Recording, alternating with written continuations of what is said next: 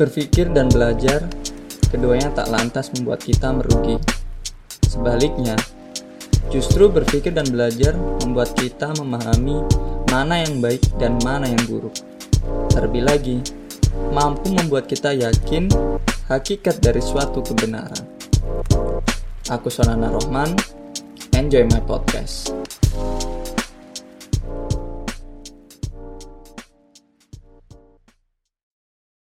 Assalamualaikum warahmatullahi wabarakatuh. Salam sejahtera untuk kita semuanya. Uh, selamat datang kembali di podcast ini bareng aku Sona. Um, kali ini aku mau sharing satu hal yakni tentang romantisme. Um, ngebahas ini tuh sebenarnya bukan berarti apa ya uh, bucin atau lagi baper atau lagi apa sih karena emang mungkin ya sebagian orang atau kebanyakan orang itu menganggap ketika ada pembahasan tentang romantisme jatuhnya adalah sesuatu yang milu, sesuatu yang galau. Uh, apa ya? lahir dari suatu hubungan eh, laki-laki uh, dan perempuan kayak gitu. Sesuatu yang mesra gitu kan, berbau cinta. Um, mungkin itu adalah uh, pandangan pada era sekarang kayak gitu. Tapi sebenarnya yang aku mau bahas itu tidak uh, apa ya, fokusnya tidak pada aspek kebucinannya atau ke apa ya, cinta-cintaannya kayak gitu. Tidak gitu kan. Tapi kepada uh, romantisme itu sendiri secara apa ya, secara nggak menyeluruh juga tapi secara intilah core-nya gitu kan uh, tentang romantisme di era milenial ini kayak gitu. Nah, uh, apa ya sebelum kita lebih lanjut, mungkin enaknya dibahas dulu lah tentang romantisme gitu kan. Uh, dari konteks uh, sejarah ya, uh, sebenarnya uh, romantisme itu awal kemunculannya pada akhir abad ke-18 gitu kan. Tepatnya itu muncul pandangan romantisme ini itu di uh, Eropa ya. Di bagian apa ya? Aku nggak searching di Google secara mendetail ya, tapi uh, di situ di, ada artikel mengatakan sih daerah di bagian uh, Prancis kayak gitu kan. Uh, sedari awal romantisme itu sendiri hanya terwujud dalam suatu karya seni. Nah, jadi sebenarnya mungkin sekarang adalah suatu relationship ya antara uh, man and woman kayak gitu kan. Tapi sebenarnya di era awal-awal munculnya pandangan romantisme itu uh, pandangan ini tuh hanya tertuang tidak di kehidupan nyata tapi di suatu karya seni gitu kan. Uh, khususnya di karya seni rupa. Di lukisan maksudnya. Nah di mana karya seni yang uh, apa ya menuangkan wujud suatu romantisme itu karakteristiknya adalah menonjolkan suatu aspek romantis, peristiwa yang dahsyat, atau kejadian yang dramatis jadi suatu fantasi terhadap yang namanya suatu peristiwa gitu kan. Uh, peristiwa ini peristiwa di uh, apa ya di kehidupan nyata juga sih tidak jauh lah gitu kan. Uh, fantasi terhadap uh, suatu hal-hal romantis romansa gitu kan. Makanya uh, ledakannya itu di dramanya uh, ini Romeo and Juliet kalau teman-teman masih uh, apa tahu gitu kan. Yang mana itu diciptakan oleh William Shakespeare kayak gitu. Iya Shakespeare lah gitu kan uh, yang menciptakan itu. Itu kan yang bener-bener dramatis banget apa ya kisah percintaan kayak gitu kan di awalnya gitu kan. Sekarang sih banyak karya seni yang memunculkan atau mewujudkan suatu pandangan romantisme gitu kan. Yang bener-bener dahsyat banget kisah percintaan yang memang apa ya tragis banget gitu kan. Ada yang happy ending atau sad ending gitu atau bahkan yang endingnya itu bener-bener bikin greget kayak gitulah. Uh, ibaratnya itu ketika pada zaman dulu ya mungkin bisa juga masih apa ya terwakilkan oleh uh, di zaman sekarang adalah ketika suatu karya seni itu mengandung aspek romantisme uh, si penikmat karya seni itu akan apa ya perasaannya itu kayak naik roller coaster gitu loh. Terombang ambing situ habis naik gitu kan turun gitu kan. Jadi benar-benar melibatkan suatu emosi yang benar-benar luar biasa. Itu ciri khasnya. Nah jadi suatu apa ya bentuk kalau karya seni rupa kan berarti kan bisa dinikmati dengan secara dengan uh, visual kayak gitu contohnya. Jadi ketika uh, dari visual itu uh, terintegrasi uh, apa ya dengan suatu yang namanya emosi gitu kan. Jadi emosinya juga terlibat, terlibat gitu kan terkoneksi dengan uh, visualnya karena apa ya menikmati suatu karya seni setelah itu emosinya bergejolak. Roller coaster naik turun muter-muter dan lain sebagainya gitu kan. Nah yang namanya juga uh, dampak dari suatu emosi yang apa ya masuk suatu zona terombang-ambing kayak gitu atau naik roller coaster ya terkadang kan dampak dari luapan emosi kan ada yang namanya kebahagiaan ada juga yang namanya kesedihan dan lain sebagainya. Uh, dan juga ada sih konteks-konteks yang apa ya bias juga kan. Uh, seperti itu. Tapi itu adalah suatu yang namanya uh, apa ya ciri khas dari suatu karya seni yang mana um, apa ya memasukkan konteks uh, romantisme itu. Nah itu di awal-awal. Serta uh, memang top ya gini sorry ini topiknya emang romantisme tapi sebenarnya concernnya ada romantisme di era milenial kan? Nah di pembahasan tentang milenial itu sendiri adalah teman-teman mungkin udah tahu ya milenial itu apa gitu kan? Adalah milenial itu e, generasi setelah baby boomers kayak gitu. Atau bisa dikatakan generasi Y gitu kan? Nah tapi nggak bahas secara demografi seperti itu ya aku. Aku mau membahas tentang milenial sekarang. Ini kan atau generasi milenial itu adalah generasi yang memang uh, dekat sekali dengan atau benar-benar familiar sekali dengan yang namanya media komunikasi gitu kan. Uh, dan juga teknologi. Jadi ibaratnya sih hal-hal itu semua itu berhubungan dengan konteks materialisme sebenarnya. Teknologi kan sesuatu yang benar-benar uh, materialis gitu loh. Nah Uh, jadi emang sebenarnya aku mau mengkaitkan ya sebenarnya romantisme terhadap yang namanya suatu uh, materialisme gitu kan. Nah, uh, materialisme itu sendiri kan sesuatu kebenaran itu benar-benar dianggap kebenaran jika emang uh, apa ya bisa terasa melalui suatu zona pengalaman ya gitu. Aku tidak akan lebih lanjut tentang pembahasan ten, pembahasan tentang ini materialisme gitu kan. Teman-teman bisa searching aja sendiri tentang konteks materialisme. Nah kita lanjut lah gitu kan karena emang keywordnya di sini sebenarnya adalah romantisme itu sendiri di era milenial kayak gitu. Dan kalau aku bahas tentang materialisme ini jadinya kayak kuliah filsafat gitu kan. Ini sekedar sharing aja lah gitu kan.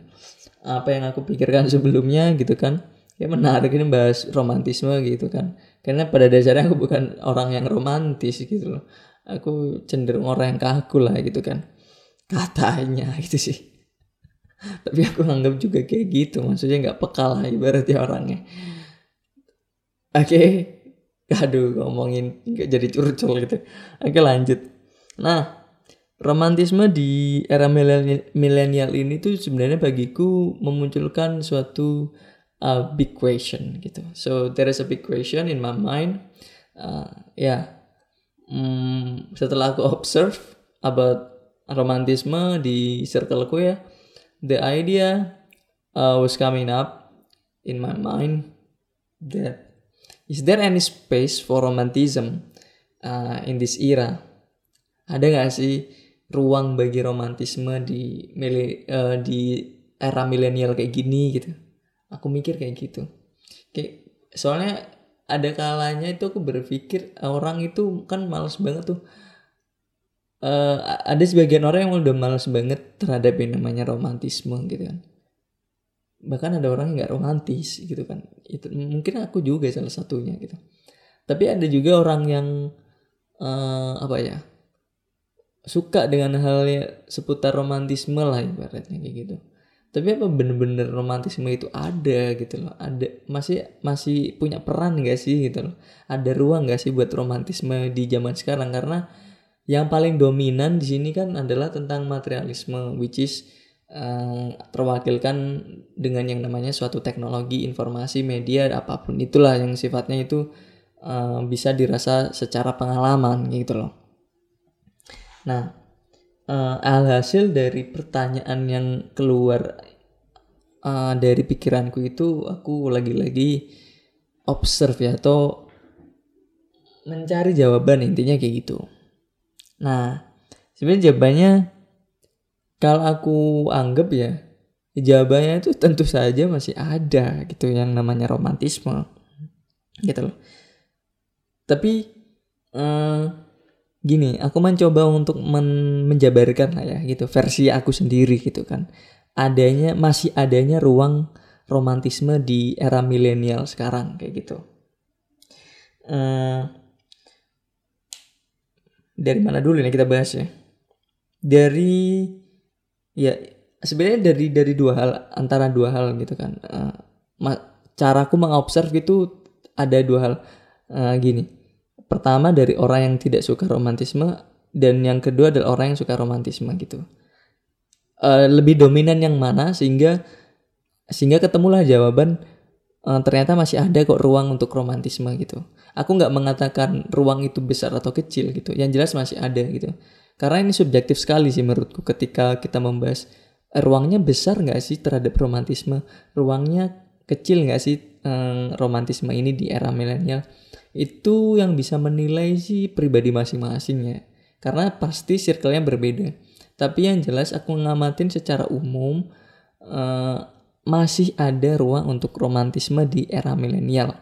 Besar kecilnya tergantung dari uh, perspektif kita cara memandangnya karena pasti akan luas sudut pandangnya gitu loh kalau kita sudut pandangnya dari dalam uh, insight uh, of romantism gitu kan kayaknya sih memang masih besar gitu tapi kalau kita uh, apa ya uh, berpikirnya itu outside of uh, romantism gitu kan mungkin ya kayaknya kecil deh ruangnya gitu loh jadi itu yang bisa menilai sih sudut pandang dari manusianya gitu. Tapi yang jelas aku state di sini memang masih ada romantisme di era milenial kayak gitu.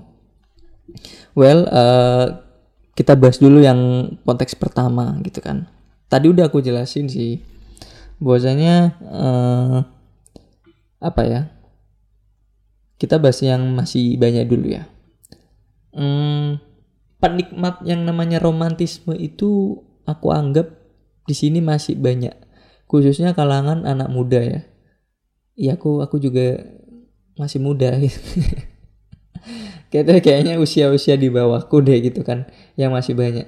Ya, kayaknya usia usia setara aku juga masih ada sih kayak banyak juga. Which is about uh, what is it?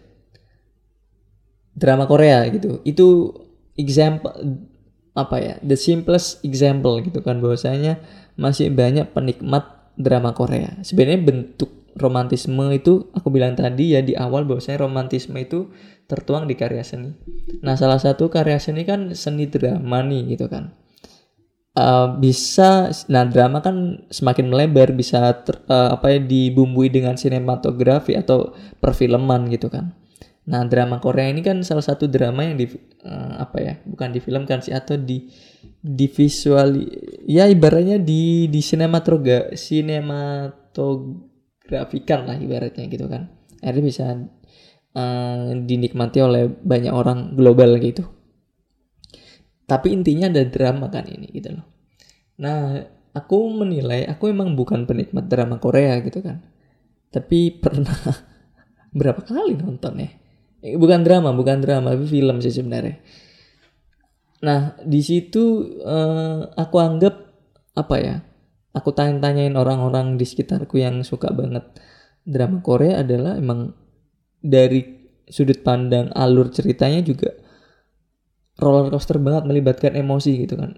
Oh ini juga udah salah satu uh, apa ya ibaratnya itu value yang ada pada romantisme gitu. Bahwasanya melibatkan melibatkan emosi yang luar biasa peristiwanya dahsyat. Dan uh, memang ada romantisme. Kebanyakan memang ada uh, hal-hal uh, romantisnya. Hal-hal romantis ini tidak hanya apa ya kisah dua sejoli laki-laki perempuan tapi juga romantis dalam ruang lingkup keluarga kayak gitu. Dan itu uh, drama-drama Korea kan juga membahas hal yang demikian gitu loh. Berarti kriteria uh, romantisme itu ada pada drama Korea. Dan ternyata jumlah penikmat drama Korea itu ya aku anggap sih di circleku banyak gitu loh. Khususnya perempuan ya. Karena perempuan sendiri pun juga uh, lebih intens uh, terhadap perasaan emosi kayak gitu. Yang terlibat gitu kan. Kalau laki-laki kan logika gitu. Tapi bukan berarti uh, penikmat drama Korea itu hanya perempuan ya, tapi ada juga yang uh, laki-laki kok gitu loh. Tapi daya daya apa atau enggak sudut pandangnya itu lebih dominan terhadap yang namanya logika gitu. Bukan berarti laki-laki nggak punya perasaan. Cuma ini lebih kepada dominan dan uh, apa yang nggak dominan aja gitu loh. Uh, apa ya lanjut tadi kok bahas laki-laki gak punya perasaan lanjut tadi ya bahasanya emang banyak penikmat kayak gitu drama Korea dan juga karena gini ya mungkin ini dampak dari sebentar sebentar aku mau ngomong kayak gini uh, itu kan karya seni drama kayak gitu yang yang di sinematografikan Bagaimana dengan karya seni yang lain yang melibatkan romantisme? Maksudnya rom, uh, karya seni di zaman sekarang itu yang melibatkan romantisme. Hmm, apa ya? Mungkin ya seni tarik suara gitu kan. Satu karya seni yang mana melalui audio gitu kan. Ada juga mungkin apa ya lukisan gitu kan masih lah gitu atau enggak yang seperti apa yang pahat mahat gitu kan grafis kayak gitu gambar-gambar lah intinya juga juga masih ada melibatkan romantisme gitu kan tapi emang uh, yang lebih masif lagi yang lebih masif itu adalah ya yang drama tadi yang dalam bentuk uh, audio visual gitu intinya. Karena mungkin ini dampak dari materialisme tadi uh, apa teknologi kayak gitu kan sehingga ketika orang itu lebih dampaknya adalah kenapa orang lebih suka terhadap yang namanya film gitu kan sesuatu yang audiovisual karena lebih mudah dipahami gitu kan menurutku seperti itu oleh orang awam.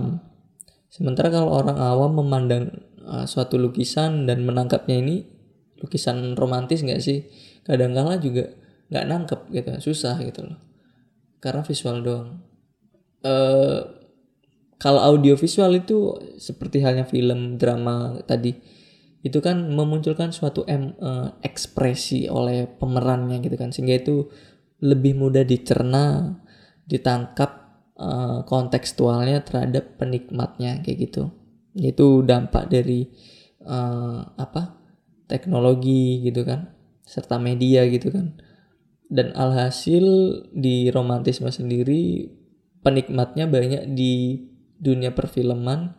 Dan kayak menurutku ya ini menurutku ya ini menurut awamku aku juga nggak terlalu terjun di dunia seni sih sebenarnya gitu kan tapi bagi aku yang awam ini aku anggap sih di di, di circleku banyak sekali uh, lebih suka um, menikmati romantisme itu dalam bentuk audiovisual uh, which is movie or drama kayak gitu Iya sebenarnya nggak hanya drama Korea tapi drama-drama yang lain gitulah. Ambil contoh di Indonesia sendiri juga, wow kalau ngomongin drama di Indonesia luar biasa sekali. Yang mana adalah sinetron. Aku anggap sih mungkin memang ya banyak yang menghujat tentang sinetron kayak gitu. Kayak gini lah kayak gitu. Tapi juga masih ada loh penikmat sinetron kayak gitu. Dan suka dan memang benar-benar tergila-gila. Dan itu dibahas gitu kan. Karena pasarnya sendiri mungkin masih masih ada lah ya gitu kan which is ibu-ibu gitu kan. Uh, dan nggak salah gitu kan. Tapi yang jelas itu uh, versi romantisme itu bisa apa ya ber, berbagai macam gitu kan. Tapi masih tetap audiovisual gitu kan. Ada yang drama Korea tadi gitu kan ada unsur Koreanya karena emang uh, ini mungkin juga uh, masifnya genjar-genjar yang mereka dalam membranding apa ya culture mereka gitu kan secara global akhirnya punya rate yang cukup tinggi si Koreanya ini sehingga termasuk dramanya tadi juga bagus karena emang industri mereka juga bagus. Nah sementara kalau di Indonesia uh, meskipun tidak semasif atau seluar biasanya uh, budaya Korea gitu kan yang benar-benar mengglobal gitu kan tapi masih ada penikmat drama gitu kan. Gitu loh. Dan terwujud sinetron kayak gitu. Dan ya nggak masalah. Dan ini juga membuktikan bahwasanya ternyata emang romantisme masih masih ada gitu loh kan. Meskipun dramanya nauzubillah misalnya gitu kan. Nggak selesai-selesai gitu kan. Drama terus gitu kan. Ada drama kayak gini dan lain sebagainya. Drama kayak gitu dan lain sebagainya. Nah uh, apa ya on the other hand ada juga pihak-pihak yang tidak suka yang namanya drama gitu kan gitu loh uh, karena mungkin mereka menganggap drama itu ribet banget untuk kehidupannya. Itu kenapa sih harus kayak gini, harus kayak gitu. Padahal bisa bisa kayak gini ya lebih baik bisa simple kayak gini dan lain sebagainya. Nah, teman-teman bisa tengok aja kanan kirinya di circle-nya bahwasanya bisanya di tongkrongan nih atau di pergaulan teman-teman sendiri. Aduh gitu kan. Di pertemanan ambil contoh gitu kan. Ini males banget nih temen yang banyak dramanya gitu kan. Di kehidupan nyata nih gitu kan. Males banget dengan teman yang drama dikit-dikit drama. Ngambekan lah atau apa gitu atau nggak sama pasangannya sendiri banyak dramanya gitu kan banyak cemburunya. Itu bagian dari drama yang membuat emo emosi kita itu apa ya swing banget gitu kan naik turun. Bahkan sampai roller coaster, roller coaster muter-muter kayak gitu. Banyak orang yang nggak suka terhadap kayak gitu karena ribet banget dan capek gitu loh. Iya nggak sih? Aku anggap capek sih karena ya pernah juga merasakan roller coaster banget gitu kan. Emosinya gitu kan. Ya males juga gitu kan karena emang bener-bener menguras banyak energi waktu tenaga pikiran gitu kan. Alhasil capek sehingga I don't give a fuck with drama gitu kan. Uh, apa ya? Ya bagi gitu capek aja. Uh, lebih baik sih aku doing something productive doing something good uh, rather than getting involved with drama drama relationship or something else gitu. Relationship ini tidak hanya teman di tongkrongan tapi juga mungkin di dunia kerja. Nah banyak dramanya gitu loh. Sampai-sampai ketika kita terlibat di drama uh, apa apa hubungan di pekerjaan lah contoh gitu kan di dunia kerja sampai kita anggap di orang yang rekan kerja kita yang penuh drama ini sampai di labeli toxic gitu loh. Dan dan istilah toxic term ini udah bener-bener kayaknya udah udah udah nggak asing kan ya udah nggak bukan sesuatu yang uh, tidak umum tapi udah umum banget di apa ya disoundingkan gitu, oh, toxic banget nih orang gitu kan, karena emang ya racun gitu loh, nggak nggak buat diri kita jadi lebih baik.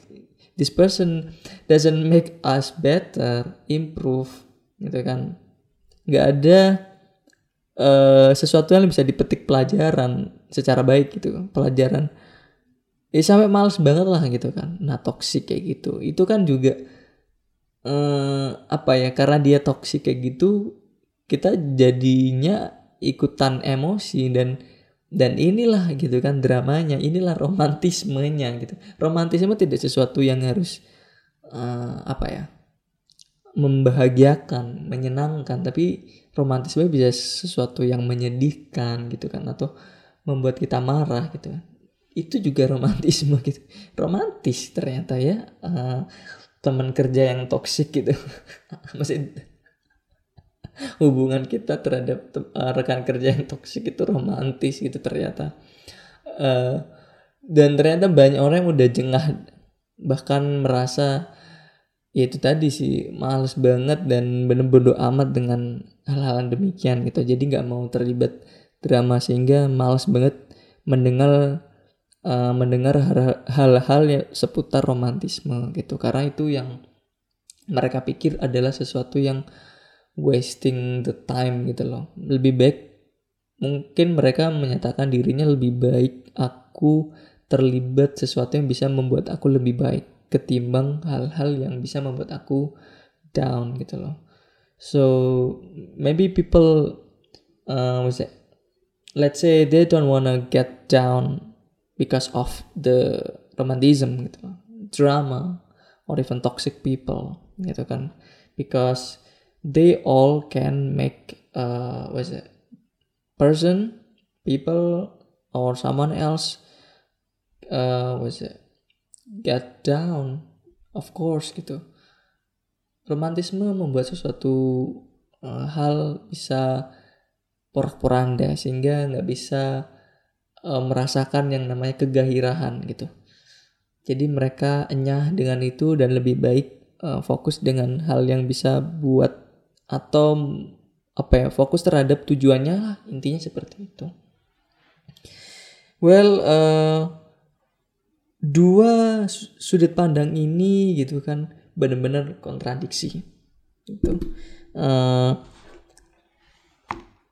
aku nggak mau judge bahwasanya ya nggak bisa gitu gitu kan. Uh, itu adalah suatu seni dari dari kehidupan gitu iya tapi aku nggak mau di sini aku nggak mau ngejudge bahwasanya uh, apa ya orang yang suka romantis itu uh, apa ya ada korelasinya terhadap suatu keburukan which is toxic tadi ya. Aku nggak mau judge seperti itu. Ada penikmat romantisme yang bahagia, ada yang penikmat romantisme yang uh, apa menggalaukan, ada penikmat romantisme yang ya, tadi membuat marah gitu, emosi lah gitu kan. Dan macam-macam gitu loh. Uh, tapi kita balik lagi ke apa ya konteks utamanya gitu loh apa ya ruang atau space romantisme di era milenial kayak gini gitu dan aku katakan tadi kembali lagi aku state strongly uh, state strongly uh, believe bahwasanya masih ada is, there is space uh, and it it is still gitu kan. Bahwasanya mungkin kayak sampai kapan pun ya ke depannya juga romantisme itu tetap ada gitu loh.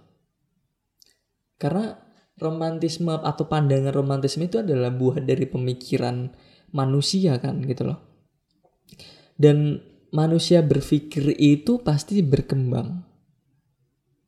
Sesuai dengan eranya gitu kan. Di masa depan pemikiran manusia itu berkembang.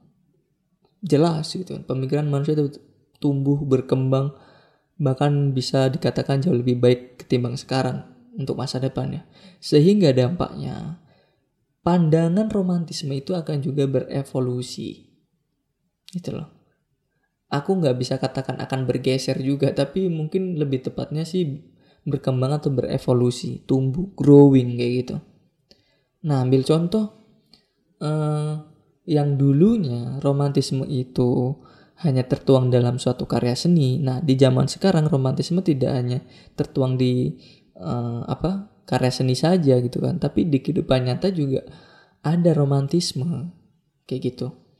Nah, ambil contoh uh, tertuang dalam kehidupan nyata adalah ketika seseorang mungkin case-nya adalah laki-laki ya gitu kan.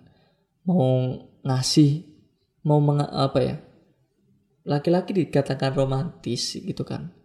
Ketika dia memberikan suatu hal gitu kan terhadap uh, yang yang mana itu suatu hal itu membuat uh, apa ya lawan jenisnya atau perempuan itu bahagia ya, atau senang gitu kan. Ambil contoh dalam bentuk materi umumnya seperti itu. Kan? Apa dalam bentuk ngasih boneka ngasih bunga dan lain sebagainya. Itu dikatakan hal yang romantis bukan? Berarti ketika seseorang melakukan demikian dia menganut paham menganut pandangan romantisme. Dia menuangkan romantisme dalam wujud materi materialisme gitu ya sesuatu yang eh, dianggap kebenarannya melalui pengalaman yang dirasakan. Nah, pengalaman ini gitu kan, orang bisa mengetahui atau merasa yakin benar berdasarkan pengalaman adalah menggunakan toolsnya, menggunakan alatnya.